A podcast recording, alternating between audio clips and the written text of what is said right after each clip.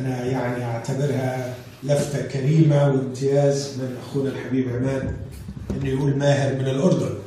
ده ده شرف ليا وبركة حقيقية ويظهر أنه هو شاعر بما في قلبي من محبة حقيقية فعلا لإخوتي أعضاء جسد المسيح.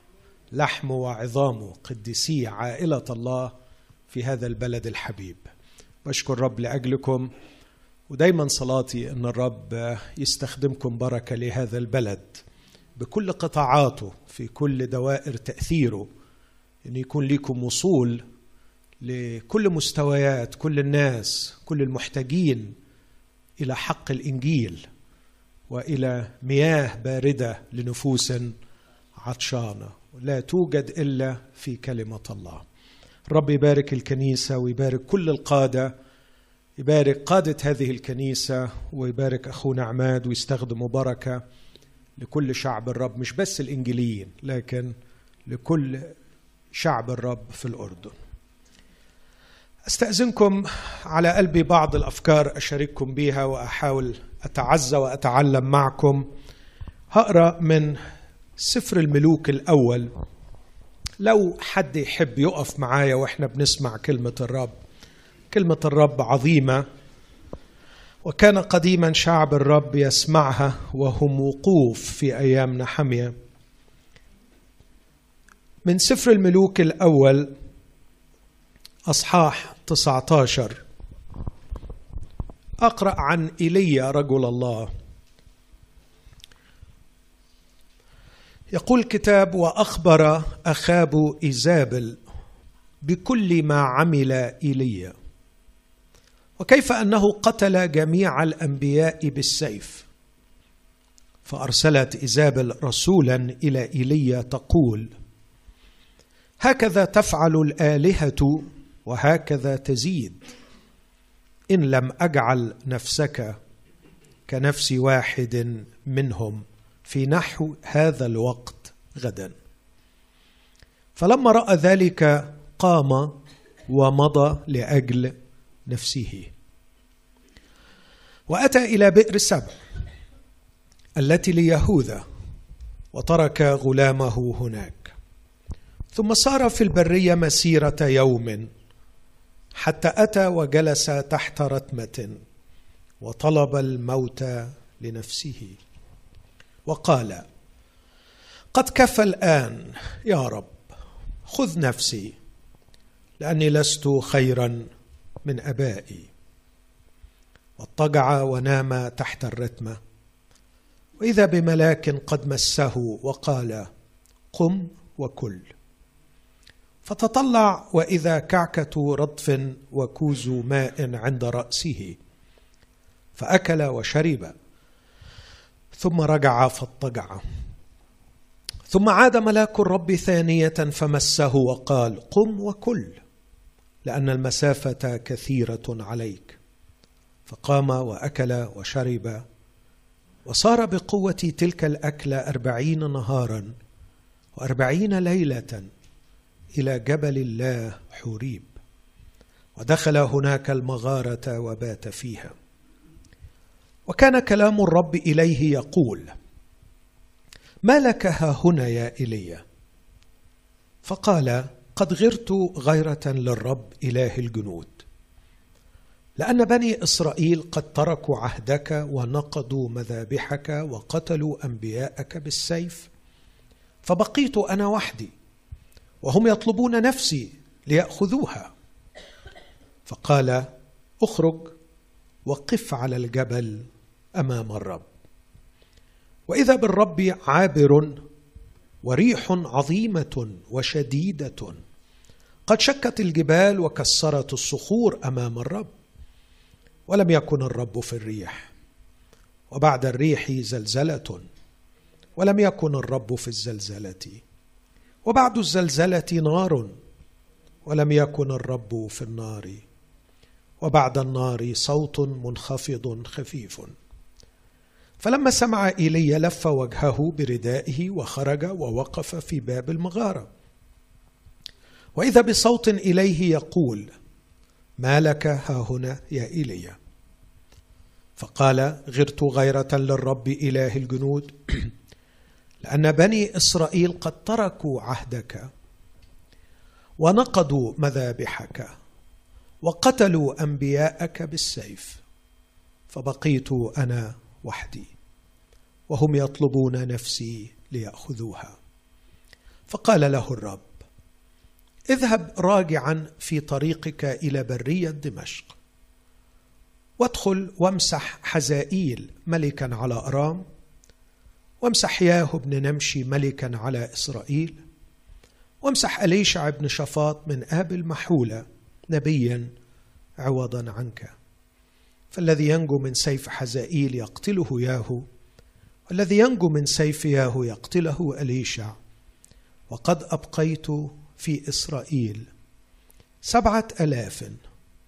كل الركب التي لم تجث للبعل وكل فم لم يقبله. آمين. هذه هي كلمة الرب. أرجو أن إحنا في قلوبنا نرفع الشكر للرب وإحنا واقفين من أجل هذه الكلمة. ونطلب منه أن يفتح قلوبنا لها ويسكنها بغنى في قلوبنا. وبعد دقيقة كل واحد فينا يصلي من أجل نفسه. أرجو من أخي الحبيب القس وديع إنه يرفع هذا الاجتماع ويطلب لي ولنا جميعا بركة وقوة لكي ما يعطينا الرب أن نتعلم ونتغير في هذا الصباح. على قلبي أشارككم بفكرة وأصلي إن الرب يعطيني إني أكون واضح ومفهوم. إحنا طول اليوم في مسيرتنا في هذه الحياة بنشعر بمشاعر بنفكر أفكار بنعمل قرارات طول اليوم. مفيش لحظة عليا أو عليك أثناء اليوم من غير ما نكون بنحس من غير ما نكون بنفكر من غير ما نكون بنقرر نعمل شيء مظبوط وللأسف مش دايما مشاعرنا بتكون صح. ومش دايما أفكارنا صح. والأخطر مش دايما قراراتنا كمان بتكون صح. مرات مشاعر تنتابنا تؤثر على صحتنا تؤثر على علاقتنا تؤثر على نومنا تؤثر على شهيتنا. كثير بشوف أشخاص بيعيشوا في مرارة اسرى لمشاعر معينة تمتلكهم مش قادرين يتفكوا منها. أعرف أشخاص عاشوا بالشهور واحيانا بالسنين قلوبهم مملوءة بالمرارة بسبب موقف من شخص معين. وسمعوا رسائل كثيرة عن الغفران وعن أهمية طاعة الوصية لترفع من بينكم كل مرارة وسخط. لكن هو مسكين أسير مش قادر يتفك من هذه المرارة. مرات أخرى شفت أشخاص عندهم أفكار معينة مسيطرة عليهم وشاركوها مع آخرين واستمعوا إلى وجهة نظر مختلفة. لكن للأسف ظلوا متشبثين بما يفكرون فيه. محدش قدر يحولهم عن وجهة نظرهم عن رأيهم وفكرهم. اللي بشهادة كثيرين أنه رأي خاطئ.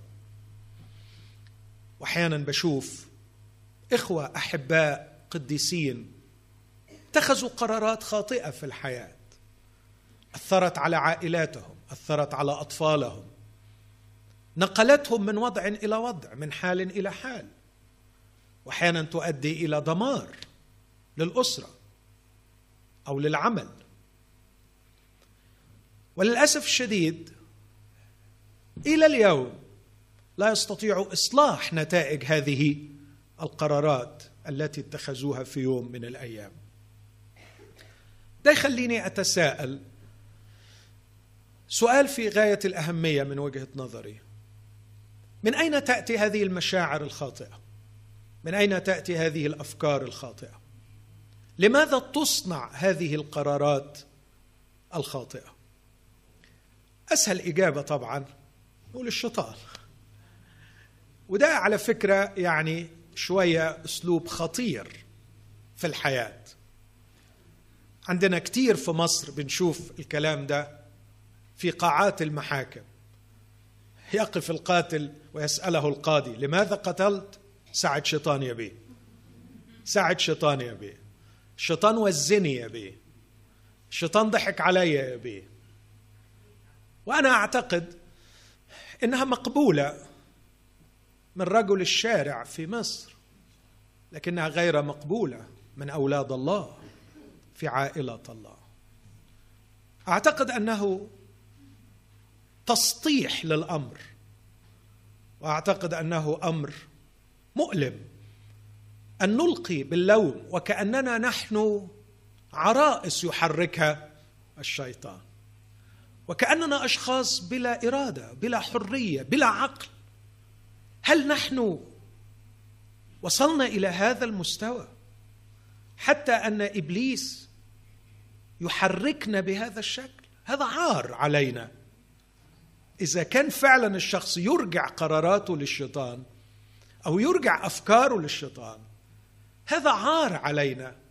لأن هذا يعني أن الذي يحركنا هو الشيطان.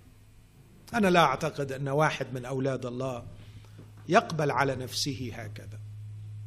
لكن خلوني أقول أكيد طبعا الشيطان ليه دخل. لا أنكر أن الشيطان له دخل. لكن محتاجين نحن نرتقي بالأمر. صحيح لي دخل لكن عار علينا أن نتصور أنه يحركنا كما يحرك آه لاعب مسرح العرائس كما يحرك عرائسه على المسرح. لكن خلوني أنظر للأمر نظرة مختلفة شوية. وأقول إنه كل شعور خاطئ أو كل شعور نشعره وكل فكر نفكره وكل قرار نعمله إنما يعتمد اعتمادا كاملا على قراءتنا للواقع. يعتمد على قراءتنا للواقع. نحن نقرأ الواقع. وعندما أقرأ الواقع مثلا أدي أدي تشبيه. تخيل أني فتحت باب هذه الكنيسة فتحت الباب أو فتحت باب بيت من البيوت. ومجرد ما دخلت البيت وجدت كلب شرس فاتحا فمه أمامي. شعرت أنا شخصيا ما بحبش الكلاب للأسف بخاف منهم. فشعرت بكم رهيب من الرعب مشاعر مرعبة. وفكرت على الفور أن هذا الكلب سوف يفترسني الآن. وأني لن أستطيع أن أعود لعائلتي سليما. وتخيلت على الفور نفسي وأنا في المستشفى. أتعاطى علاجا بسبب وحشية هذا الكلب الذي أمامي. وهجومه علي. وعلى الفور قررت قرار أن أهرب وأنفد بجلدي فأغلقت الباب ورقدت خارجه شعرت فكرت وقررت. لكن بعد لحظات لقيت صاحب البيت بيرقد ورايا.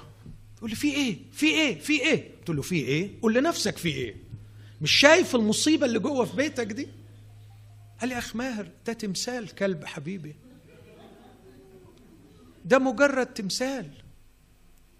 ده من القش معمول من القش.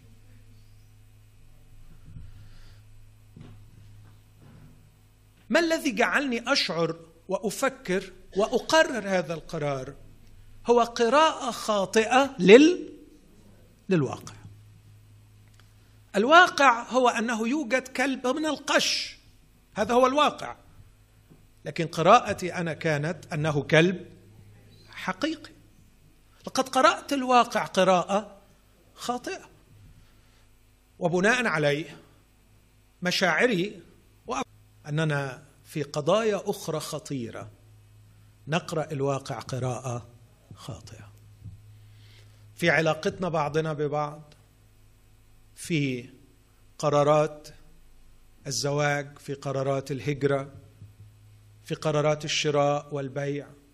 في قرارات من إلى من نقترب وعن من نبتعد من نحب ومن لا نحب. في معظم قراراتنا وأفكارنا ومشاعرنا أخشى وأخجل أن أقول أن قراءتنا للواقع ليست قراءة صحيحة. السؤال اللي عايز أطرحه أقول لماذا نقرأ الواقع قراءة خاطئة؟ ما الذي يدفعنا لهذه القراءات الخاطئة؟ أكيد موضوع كبير وما أقدرش أجاوب عن هذا السؤال إجابة شاملة في اجتماع صغير لكن في هذا الصباح سألمس نقطة واحدة. أراها أحد أهم أسباب القراءة الخاطئة للواقع وأحاول أن أجيب عنه. من خلال قصة ايليا رجل الله. بس أذكر في البداية أن ايليا رجل الله العظيم.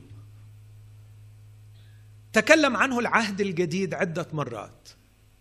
لكن واحدة من أجمل العبارات التي قيلت عن ايليا في العهد الجديد عبارة في رسالة يعقوب أصحاح خمسة وعدد 17 عبارة لم تقل عن نبي آخر. يقول عنه الكتاب كان ايليا إنسانا تحت الألام مثلنا. إنه إنسان تحت الألام مثلنا.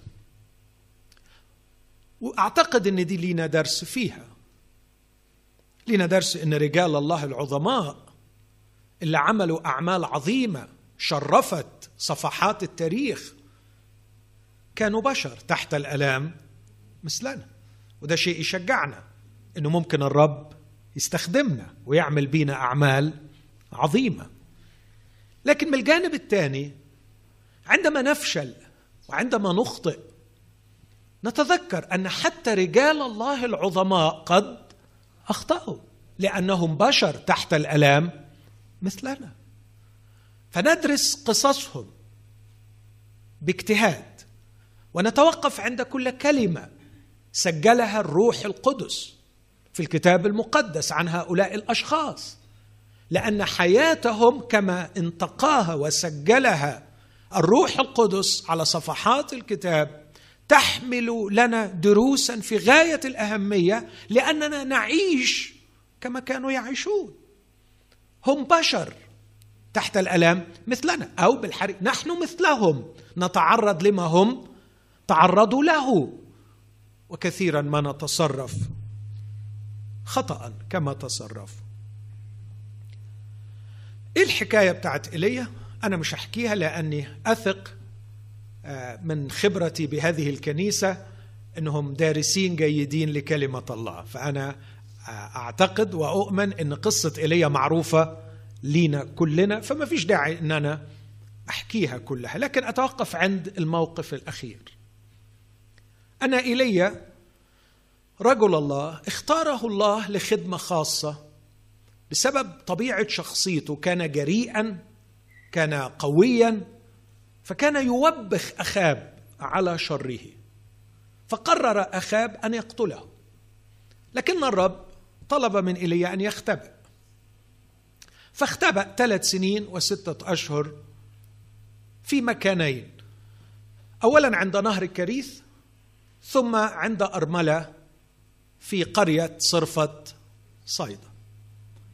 وبعد ثلاث سنين ونص كان إلي فيها صلى أن يغلق السماء فلا تمطر. عقابا للشعب على شره واتماما لتو... لوعيد الرب في سفر التثنية على فم موسى أنكم إذا أخطأتم للرب إلهكم فإني أغلق السماء. قال له الرب اذهب تراءى لأخاب. فذهب وتراءى له. ووبخ أخاب برسالة قوية عنيفة حتى متى تعرجون بين الفرقتين؟ إن كان الرب هو الله فاعبدوه وإن كان البعل فاتبعوه. لكن لا تعرجوا بين الفرقتين. وطلب من أخاب طلبا غريبا قال له اجمع لي أنبياء البعل. فجمع له كل أنبياء البعل حوالي 850 وذهب بهم إلى جبل الكرمل. وهناك القصة معروفة. قال لهم أنا أبني مذبح وأقدم ذبيحة وأنتم ابنوا مذبح وقدموا ذبيحة والإله الذي يجيب بنار هو الله.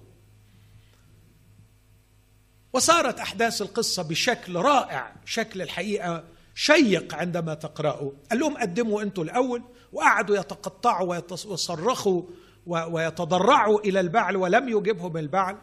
ثم قدم هو محرقته وجاءت نار من السماء. التهمت الذبيحة والمياه والحطب والحجارة والتراب وكل شيء فسقط كل الشعب المجتمع على جبل الكرمل على وجهه أمام الرب وصعد الهتاف يشق عنان السماء الرب هو الله الرب هو الله. ايليا تصرف تصرف غريب. بحماسه وعنفه وعواطفه راح في ضوء هذا المشهد قال للي معاه اجمعوا كل أنبياء البعل ونقتلهم. ما أعرفش إذا كان ده أمر من الرب ولا مش من الرب ما عنديش أي نور في كلمة الله لكن ده اللي حصل إنه مسكهم وعمل إيه؟ وخلص عليهم كلهم. وبعدين مشي. وجات له رسالة من إيزابل. طبعا أخاب كان واقف بيشوف المنظر المرعب ده ومعرفش يتصرف يظهر برضه رعب ربنا وقع عليه فمعرفش يتصرف. وكانت النتيجة أنه أخاب أخبر إيزابل بما صار فبعتت له رسالة بتقول له هكذا تفعل بي الالهه وهكذا تزيد. إن كنت لا أجعل نفسك كنفس واحد منهم نحو هذا الوقت غدا. يعني قدامك 24 ساعة وأنا هقتلك وهنا آجي لأهم كلمة في هذه القصة.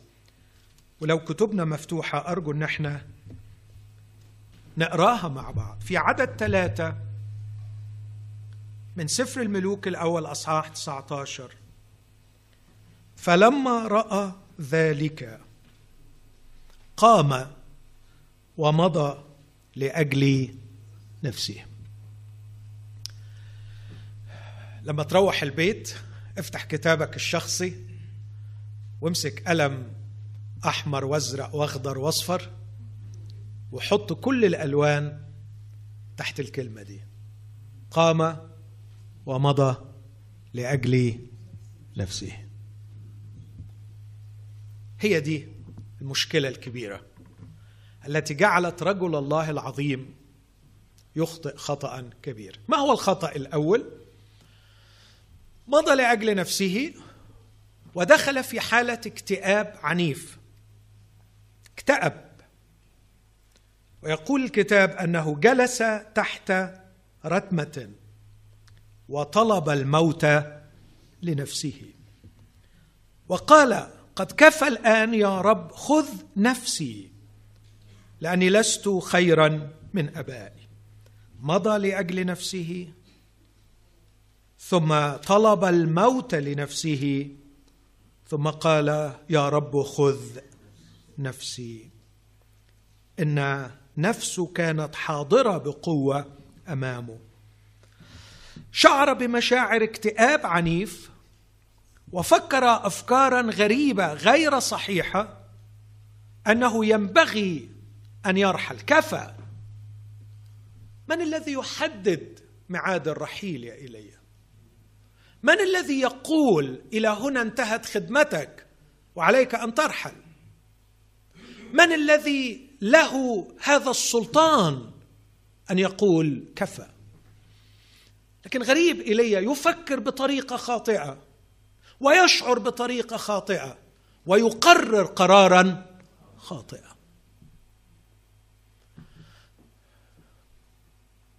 أهم حاجة في الرؤية عموما هي الزاوية اللي أنت واقف فيها. الكلام ده يعرفه الفنانين يعرفوه اللي بيصوروا. الرؤية تعتمد اعتمادا كليا على الزاوية التي تقف فيها لتقرأ الواقع. وأقدر أقول هنا بجرأة لقد شعر ايليا مشاعر خاطئة. وفكر افكارا خاطئة وقرر قرارا خاطئا لأنه كان يقف في الزاوية الخطأ. وما هي الزاوية الخطأ؟ كان يقيم كل الموقف من جهة تأثيره على نفسه. لقد انحصر في نفسه. لقد صارت نفسه هي المجال الذي يعيش فيه. والمركز الذي يدور حوله والغرض الذي يعيش من أجله لقد أصبح ممتصا تماما في التفكير في نفسه ولم يفكر في أي شيء آخر. لم يفكر في هزيمة مروعة للبعل. لم يفكر في شعب للرب هتف الرب هو الله.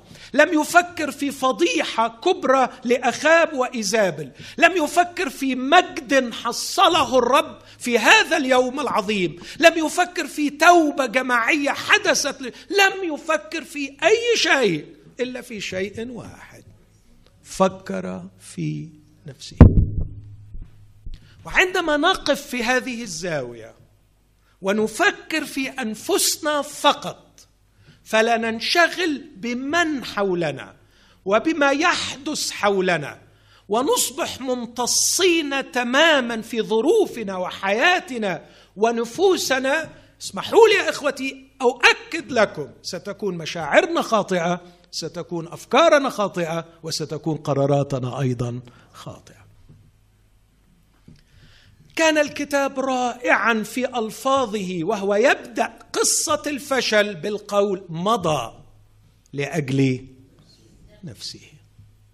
مضى لأجل نفسه. وكم أحزن على إخوة مؤمنين ضاعت حياتهم سدى. وصلوا إلى مشارف النهاية وهم لم ينجزوا شيئا لملكوت الله. ولم يثمروا ثمرا حقيقيا باقيا على الأرض. أحزن على إخوة وأخوات يرحلوا من هذه الحياة ولا ينطبق عليهم القول وإن مات يتكلم بعد لأنهم عندما عاشوا كانوا محصورين في نفوسهم. الوضع المسيحي الصحيح ليس هكذا يا إيليا.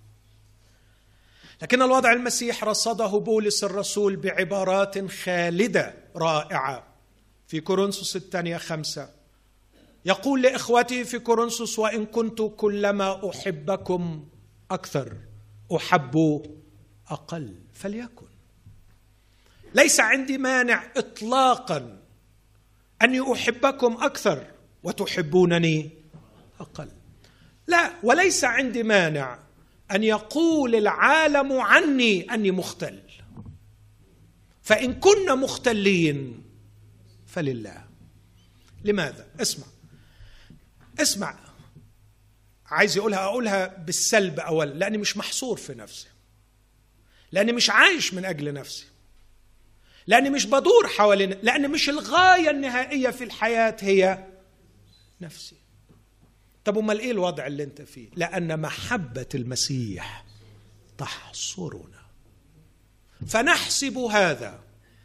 إن كان واحدا قد مات لأجل الجميع. فالجميع اذا ماتوا. كي يعيش الأحياء فيما بعد لا لأنفسهم بل للذي مات لأجلهم وقام. وهنا بولس يضع تعريفا جديدا رائعا للموت. للموت. اسمع التعبير مرة تانية إن كان واحد قد مات لأجل الجميع ليه واحد يموت لأجل الجميع؟ ليه واحد يموت لأجل الجميع؟ فكر معاه أكيد في احتياج مش كده؟ هو في واحد يروح يضحي بحياته ويموت للا شيء؟ فبولس بيتساءل لماذا مات الواحد من أجل الجميع؟ بولس بيجاوب يقول لأن الجميع كانوا موتى. إن كان واحد قد مات لأجل الجميع فالجميع اذا مات وإلا ما الداعي أن يموت من أجلهم. وبعدين طب وما معنى أن الجميع ماتوا؟ يرد ويفسر ويقول إن الموت هو أنهم كانوا يعيشون من أجل أنفسهم. الجميع اذا ماتوا كي لا يعيش الأحياء اللي حيوا دول مش هيرجعوا للموت مرة تاني لأن في واحد مات من أجلهم فمش هيرجعوا للموت مرة تاني. إيه الموت اللي كانوا ميتينه؟ إنهم كانوا عايشين من أجل نفسهم. بس بعد ما واحد لقيوا لهم واحد حبهم ومات لأجلهم بالمنطق وبالعقل مستحيل يبقوا أغبياء ويرجعوا مرة تاني يموتوا. يا جماعة خلوا في ذرة عقل كأنه عايز يقول. كنا أموات لأننا كنا نعيش من أجل أنفسنا. لكن في حد حبنا وشفق علينا ومات من أجلنا. بعد ما واحد مات من أجلنا نرجع تاني لموتنا؟ لا مش هرجع للموت مرة تاني. يعني مش هرجع لموتي مرة تانية يعني مش هرجع أعيش من أجل نفسي. كي يعيش الأحياء فيما بعد. لا لأنفسهم بل للذي مات لأجلهم وقام. وجدت حبيبي يسوع غرضا رائعا أحيا من أجله. وجدت يستحق أن أعيش من أجله. ووجدت في العيشة لهذا الشخص العظيم نبلا وسموا ورقيا يرتقي بي عاليا فوق هذا الهدف الحقير أن أعيش من أجل نفسي. هل تعلموا يا أخوتي أن كثير من المؤمنين يعيشون من أجل أنفسهم حتى في الخدمة يحاولون أن يستعملوا الخدمة لأجل أنفسهم؟ فتسمعهم يتكلمون عن خدمتي وموهبتي ورؤيتي. لقد جعلوا أنفسهم مركزا ويريدون أن يستغلوا الخدمة بل ويستغلوا الله نفسه من أجل أنفسهم. هذا هو التأله. هذه عبادة الأوثان المحرمة أن الشخص يعيش من أجل نفسه. أحبائي نحن مصممين بالخلق أن نعبده. والعبادة هي أن نعيش له. العبادة مش إن إحنا ننحني أمامه أو نغني له لكن العبادة هي أن نعيش له. فإن كنا نعيش لأجل أنفسنا أنت تعيش لإلهك. أنت تعيش لإلهك. أو أقولها تاني بطريقة تاني. الذي تعيش لأجله هو إلهك.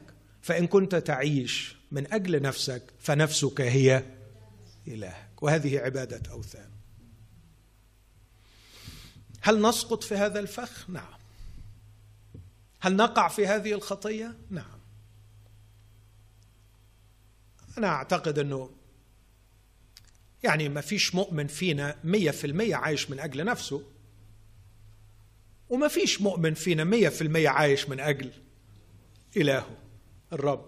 لكن كلنا بنقع على يعني متصل كده كل واحد. بس أتمنى النهارده بعد ما نطلع إنه الرب يزود تخلصنا من العيشة لأجل أنفسنا. أسمع أمين؟ يا رب مش هجعل نفسي غرضي ومش هعيش من أجل نفسي. لأنه لما بعيش من أجل نفسي بلاقي روحي اتزنقت في زاوية غلط بقرأ منها كل الواقع غلط. اضبط زاوية وقوفك في مخدعك. واحسم قرارك في عرش النعمة. لن أعيش من أجل نفسي. هتلاقي روحك خارج واقف في الزاوية الصحيحة. فهتشوف الناس بتتحرك وبتتكلم وبتظلمك أحيانا أو بتمدحك أحيانا. لكن الجميل إنك وأنت واقف في الزاوية الصح هتشعر صح. فيبقى مدحهم ما يأذيش. هو المدح أحيانا بيأذي؟ آه بيأذي. ولا ذمهم يأذي لأنك واقف في الزاوية الصح. فبتعرف تشعر صح وتفكر صح وتقرر صح. ايليا ما عملش كده.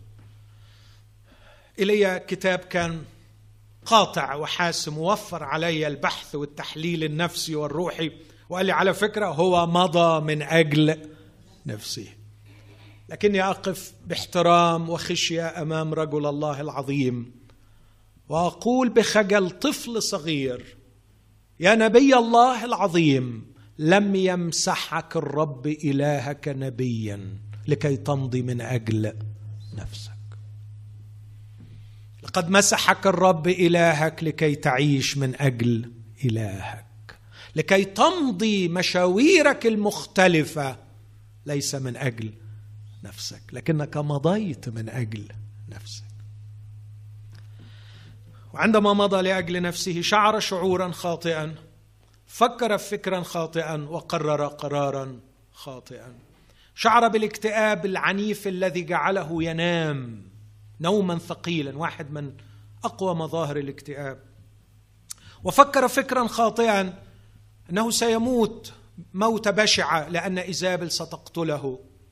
وجعله لا يقرأ الواقع قراءة صحيحة فكريا. أدي مثال الرسالة اللي جاية له على فكرة هي أكبر رسالة مشجعة. صدقوني. الرسالة بتقول له هقتلك. تقول لي طب وإيه التشجيع في إنها هقتلك؟ لا اقرأ الرسالة من أولها. هكذا تفعل بي الآلهة وهكذا تزيد. إن كنت لا أجعل نفسك كنفس واحدا منهم كنفس واحد منهم. أنا لو يعني لو في وعي أقول لا ده أنت طمنتيني قوي. ده أنت كتر ألف خيرك إنك بدأت الرسالة بهكذا تفعل لأنه امبارح الحقيقة عشر ساعات ملطوعين قدامها ما عرفتش تفعل أي شيء. فأنا امبارح شفت بعيني أن الآلهة اللي بتتكلمي عليها حضرتك دي ما بتفعلش أبدا. بيعيطوا لها بيصرخوا لها بيقطعوا روحهم قدامها وفي الآخر ما عملتش حاجة. فأنت كتر أنت طمنتيني. مش هتعملي شيء خلاص. إن, إن رسيت على الآلهة فكتر خيرك. أنا كده اطمنت. أنت لو قلت لي أي حاجة تاني كنت خفت. لكن هكذا تفعل الآلهة. تبدأ رسالتك بيها اطمنتيني يا ستي. ما بتفعلش. عارفين بيت الشعر العربي زمان؟ زعم الفرزدق أنه سيقتل مربعة. فاكرين جرير رد عليه وقال إيه؟ أبشر بطول سلامة يا مربعه. الفرزدق ما بيعرفش بيعرفش يقتل. فطالما هو اللي زعم إنه هيقتل مربعه هنيالك يا مربع. أبشر بطولي سلامة يا مربع. لكن عندما نقف في الزاوية الخطأ ونحن نفكر في نفوسنا إخوتي أنا أتكلم من اختبار. مرات بقعد ساعات مع إخوة مؤمنين. بيقولوا كلام كله غلط. بيشتكوا من ناس شكوى مرة وشكواهم كلها غلط. وشعرين بمرارة عنيفة والمرارة كلها غلط. وأنا كل اللي بحاول أعمله لمدة ساعتين بحاول أزحزحه شوية إنه يشوف الموقف بطريقة تاني وأقول له يا عم يمكن ما كانش يقصد كده يا عم ما بفكرش كده. إنه يشوف بأي طريقة تاني مستحيل يشوف لأنه محصور في نفسه. هو ما بيقيسش الأمور إلا من جهة نفسه وكان نفسه في إيه وكان عايز إيه وما حصلش إيه والأمور ما مشيتش زي ما هو عايزها. لكن الرب في نعمته جميل. بعت له ملاك وهو نايم والملاك مسه لمسة رقيقة على عكس الملاك اللي راح لبطرس في السجن عمل إيه؟ ضربه. ضربه في جنبه. بطرس كان في حالة روحية عالية جدا في الوقت ده فنام نوما عميقا وهو صابح يتقتل وده كان خطره حقيقي. هنا ما فيش خطر حقيقي وده نايم يعني ومرعوب نوم الاكتئاب. فالملاك الملائكة بتفهم كويس. يظهر دارسين سايكولوجي فالملاك اللي راح لبطرس ضربه يستحمل الضرب لكن الملاك لما راح لإيليا عمل إيه؟ لمسه. يعني أكيد متعلمين من إلههم. صحيح. فقال له قوموا كل. ملاك جايب له أكل. على فكرة هو ربنا كان بيبعت له زمان أكل بس كان بيبعته له مع غربان. بس وهو مكتئب لو فتح عينه وشاف غراب ممكن يطب ساكت من الرعب. لكن بصوا الجمال وهو مكتئب الأكل ما يجيش عن طريق غراب لكن يجي عن طريق ملاك. حلو الرب؟ حلو. آه. يعني هو في كل الأحوال بيبعت الأكل بس حتى الويتر بيختلف. مرة بعت له ويتر لابس أسود لكن المرة دي بعته له أبيض لأن نفسيته ما تستحملش. ويتر أسود في الوقت ده. أكل ومن شدة الكآبة راح نام تاني. الملاك بكل لطف صحي تاني. يقول قوم كل لأن المسافة كثيرة عليك. قوم كل. ويقوم يأكل وبعدين يكمل مشواره دون أي تغيير في موقفه. هنا يأتي الخطأ الأول المترتب على الانحصار في النفس. أنا بعتبر الانحصار في النفس هو الأساس اللي هتبنى عليه شوية أخطاء. أول نتيجة خطأ للانحصار في النفس عدم تقدير إحسانات الله. عدم تقدير إحسانات الله. وبرضه بتكلم عن واقع. لما بقعد مع واحد محصور في نفسه وشايف الدنيا سودة وشايف إنه مظلوم وشايف إنه مأذي وشايف إنه مجروح وشايف إنه الدنيا حطت عليه بسمعه وبعدين أقول له طيب مش حصل في الفترة اللي فاتت كذا؟ يقول لي أيوه حصل. طب دي كانت صدفة ولا من الرب؟ يقول لي لا من الرب أنا ما بنكرش. طب نشكر رب عظيم. طب ومش حصل كمان كذا؟ يقول لي آه. طب ودي كانت منين حبيبي؟ يقول من الرب. عظيم. طب والحاجة دي إيه رأيك؟ هل ممكن نقول إنها بشطارتك أو بذكائك أو كانت يقول لي no way ده ده ده معجزة أكيد معجزة. طب طب الإحسانات دي كلها مش قادرة تفرق في مشاعرك شوية وتخليك تشوف الأمور بشكل مختلف؟ يقول لك أنا ما بنكرهاش. لكن واضح إن لا تأثير لها بالمرة. إخوتي عندما ننحصر في أنفسنا للأسف الشديد نقلل من قيمة احسانات الله. لما بنبقى في الوضع الصحيح احسانات الله بتجيبنا على ركبنا قدام الرب. ودموع الامتنان تنزل وأقول له أنا ممتن يا رب. أنا ممتن يا رب. وأنا نفسي أقول لكل واحد بيسمعني أوعى تسمح لنفسك تعيش بدون امتنان. اليوم اللي تفقد فيه امتنانك تفقد فيه سلامك. والذكي اللي عايش في, في واقف في زاوية صح مش هيجي عليه يوم ما يلاقيش حاجة يكون ممتن بسببها.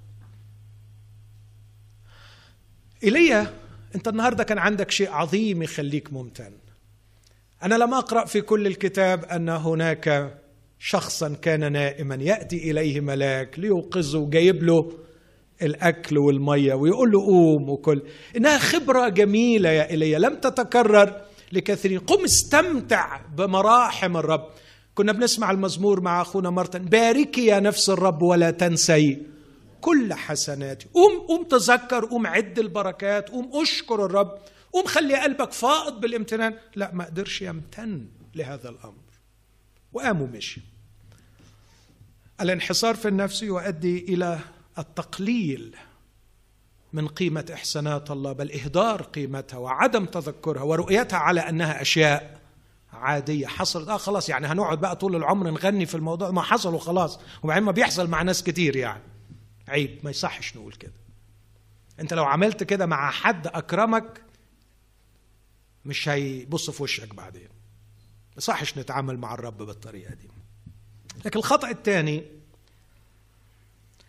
دخل مغارة. وبات فيها. والمغارة هنا تعبير حرفي جيد عن الحالة اللي كان فيها. دخل مغارة وأنا أعتقد أزعم أقول إنها مغارة الانحصار في النفس. دخل مغارة الانحصار في النفس. حد حاسس باللي أنا بقوله كده؟ إنك تلاقي حد دخل المغارة؟ ها؟ واحد عايش في المغارة؟ عايش في المغارة. بيطلعش بره المغارة. إيه المغارة دي؟ مغارة إنه بيدور حوالين نفسه. عايش في المغارة. لكن الرب نفسه جاله تبارك اسمه. وجاي بكل الحب والرقة. ما لك؟ ها هنا. يا ايليا أعتقد مش صعب إني أستنتج إنه لما الرب يقول له ما لك ها هنا يا ايليا يعني الرب ما كانش راضي عن المكان. أنت إيه اللي جابك هنا؟ تخيل أنا بقابل واحد بقول له أنت إيه اللي جابك هنا؟ يبقى معناها أنا ما كنتش عايزه يجي هنا. عندما ننحصر في أنفسنا هذا هو الخطأ الثاني. نذهب إلى حيث لا يريدنا الرب. نذهب إلى حيث لا يريدنا الرب. وعندما نذهب إلى حيث لا يريدنا الرب عمرنا ما هنقرأ الواقع قراءة صحيحه لكن الخبر الحلو كنت بشارك بيه الاخ رامي امبارح بقول له عمري ما ضليت ورجعت. كل ما بضل هو اللي بيجي يرجعني.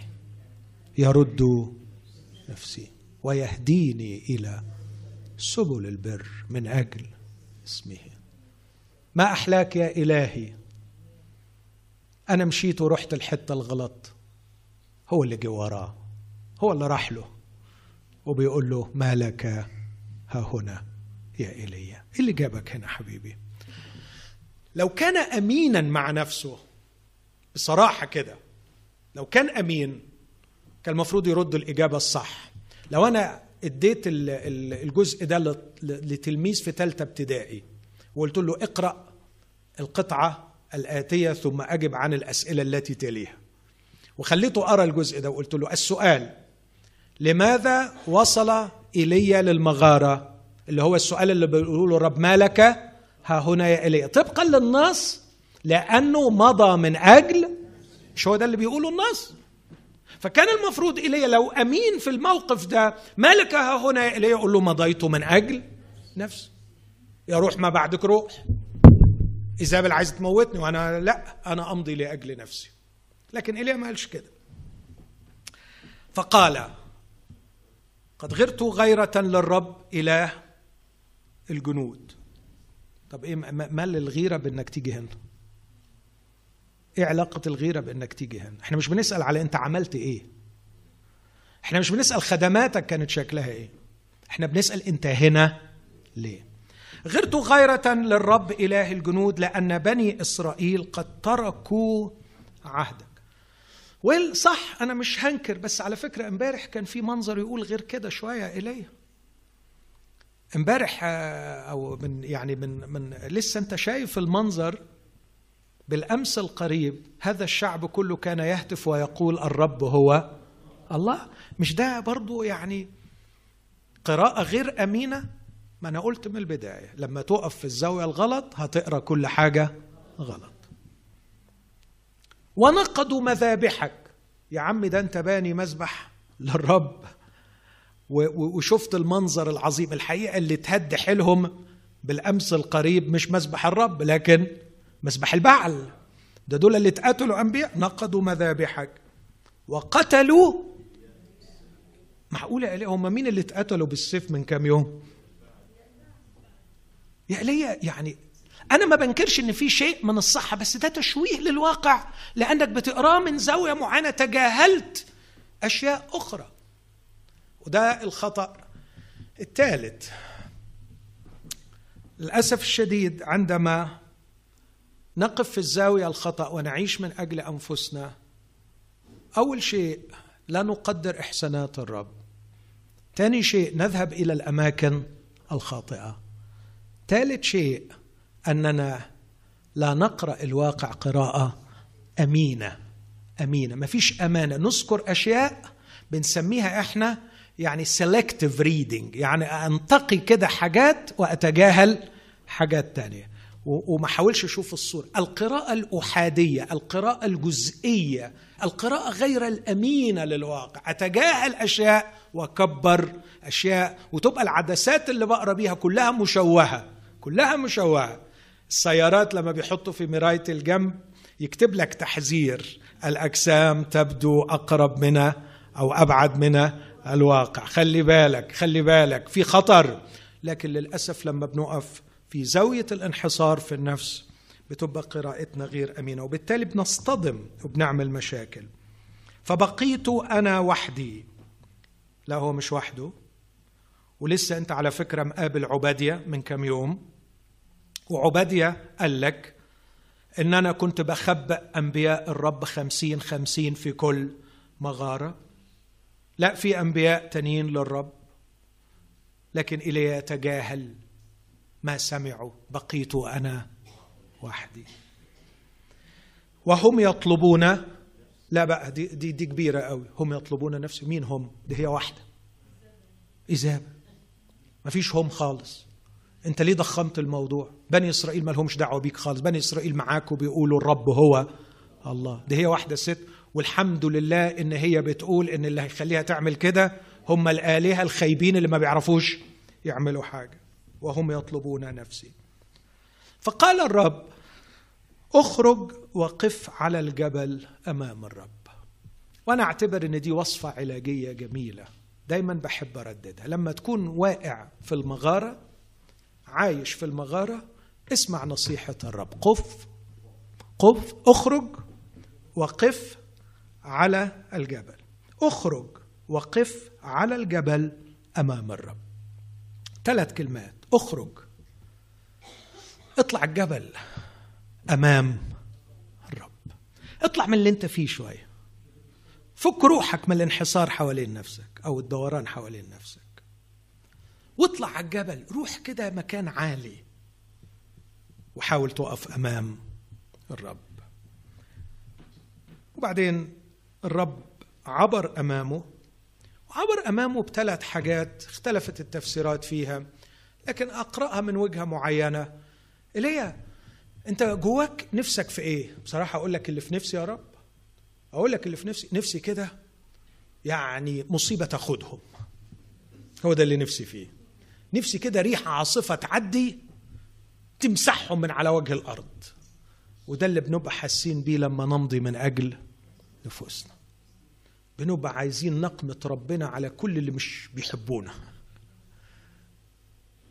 نفسي كده في نار أو زلزلة تقضي عليهم وتجيب لي حقي منهم لأنهم ظلموني. بس الكتاب يقول ولم يكن الرب في الريح. لا أنا مش عايز أبعت ريح. أنا أعرف أنا عندي الريح. وأنا عندي الزلزلة. وأنا عندي النار. بس أنا مش هعمل كده إلي أنا لسه عندي كلام مع هذا الشعب.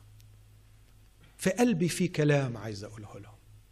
وعلى فكرة لما مشي إيليا ربنا بعت لهم أليشع. بعت لهم أليشع بنار بزلزلة. بعت لهم أليشع بريح لا بعت لهم أليشع يطهر الأبرص.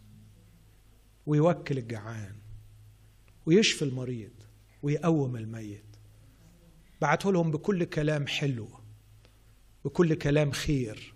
بعت لهم واحد اسمه أليشع اللي معنى اسمه الرب يخلص. مش الرب يقضي مش الرب يدين لكن الرب يخلص.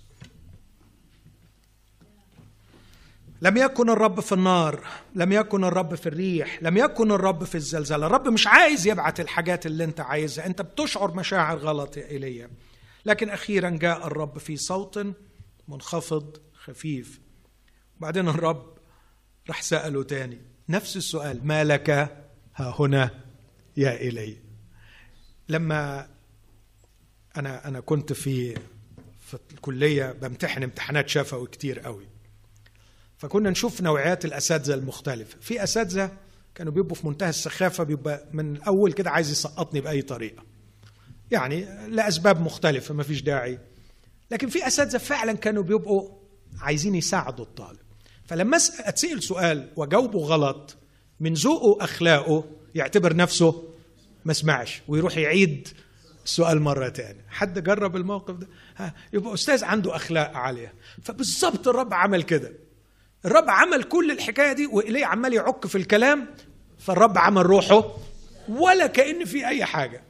ويعيد من أول ما لك ها هنا؟ يا إلي. تتصور بقى؟ شوف شوف الحاجة اللي تغيظ. يعني كتر خيرك يا رب إنك حملنا. ما لك ها هنا يا إلي؟ فقال غرت غيرة للرب إله جنود بني إسرائيل ترى يعني نفس الإجابة. لا ده أنت مصر إنك تسقط بقى. أنت كده مصر إنك تسقط. خلاص هنسقطك. ما دام أنت عايز تسقط. بس هناخدك بطريقة محترمة تليق بيا أنت عايز تموت؟ آه عايز أموت. ليه عايز تموت؟ عشان أنا مش عايز أخدم تاني. ويلي يا حبيبي مش عايز تخدم تاني؟ ما أقدرش أجبرك على خدمتي. ما أقدرش أجبرك على خدمتي. بس أخلاقي ما تسمحليش إني أنهي خدمتك بالطريقة دي. مش هخلي ايزابل تموتك. ولا خليك تموت موتة ربك. أنا هاخدك حي للسماء. لأني أنا إله كريم. واللي بيخدمني عمري ما انساله تعبه. تعبكم في الرب ليس باطلا. أنا هنهي خدمتك بناء على طلبك لأني ما أقدرش أجبرك إنك تخدمني. وأنت مصر على الإجابة الغلط. هاخدك يا ايليا بس هاخدك حي. وهاخدك بتشريفة. هعمل لك تشريفة ملكية. مركبات من نار وخيل من نار. أختم يا إخوتي عندما ننحصر في أنفسنا هناك أيضا شيء أخير. لا نرى خدمة الآخرين. عندما ننحصر في أنفسنا لا نرى خدمة الآخرين. ولا نرى نجاح الآخرين. بصوا رد الرب عليه بيقول له إيه؟ قال له لا. لا يا إلي أنت لم تبقى وحدك. هناك أنبياء كثيرين غيرك وهناك نفوس أمينة. أبقيت لنفسي سبعة ألاف. كل الركب التي لم تكثو لبعل وكل فم لم يقبله. واحدة من أكبر أخطاء الخدام المحصورين في نفسهم إنه ما بيعرفش أخبار خدمة الآخرين. وأنا نفسي إن كل خادم يعرف كويس. إن في خدام غيره بيخدموا وإن الرب مباركهم. وعلينا أن نعرف أن الرب يستخدمهم والرب يباركهم والرب يفرح بعملهم. إلي فوق ما فيش حاجة اسمها بقيت أنا وحدي. أنت محصور في نفسك يا إيليا هناك آخرين غيرك يستخدمهم الرب. افرح بيهم. حاول تتعرف عليهم. أنا كتير بندهش لما قال له على فكرة عبادية. أنا كنت بخبئ أنبياء الرب خمسين خمسين. يتهيألي لو, لو يعني لو في وضعه الصحيح إيه ده؟ هو في أنبياء للرب بهذا العدد وأنا معرف طب معروف يا عباد ياخدني خليني أتقابل معاهم أتشرف بيهم أعرفهم أتشجع بيهم. لكن ايليا كان قد انحصر في نفسه. فما عندوش استعداد يسمع عن أي خدمة أخرى. بعرف بعض الأشخاص اللي بيخدموا لما حد يحكي له عن نجاح خدمة أخرى يقعد يسمع يسمع كده وبعدين يقول لك يا عم بس هي نشاطات كده ملهاش لازمة يعني ما آه هيصة على الفاضي يعني. تسمعوا الحاجات دي؟ أو أو يسمع يسمع يسمع وبعدين يقول لك إيه بس هم تعليمهم مش مظبوط قوي يعني. يا عم افرح الله يطول عمرك. افرح إن في ناس ربنا بيستخدمهم. لكن عندما ننحصر في أنفسنا نقرأ كل شيء قراءة خاطئة. رب ادينا نعمة أحبائي. إحنا مش كبار على الخطية دي. ايليا وقع وإحنا بنقع. لكن الرب يحمينا. ألا نمضي من أجل أنفسنا. يسوع مات من أجلنا كي لا نعيش من أجل أنفسنا. أرجو أن نحني قلوبنا ورؤوسنا ونصلي.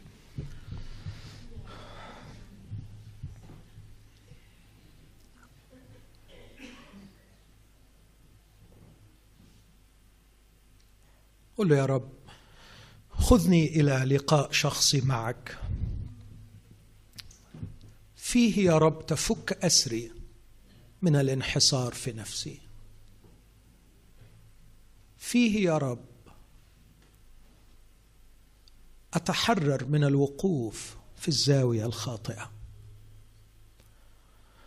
علمني أرى رؤيتك فبنورك أرى نورا. اشفني حررني اطلقني حرا. واجعلني أرى الأمور من الزاوية التي أنت تقف فيها. فأفرح بعملك أفرح بعملك وأفرح بك وأعيش ممتنا شاكرا. أعني لكي لا أشعر خطأ ولا أفكر خطأ ولا أقرر خطأ. فأؤذي نفسي وأؤذي من حولي. اكذبني إلى حضرتك. علمني كيف أجلس أمامك فأتعلمك. أبي المحب أرجو وأتضرع في اسم المسيح أن تغرس هذا الدرس في قلبي عميقا. علمني وعلم إخوتي معي أن نعيش هذه الحياة الصحيحة لا من أجل أنفسنا بل من أجل الذي مات لأجلنا وقام. آمين.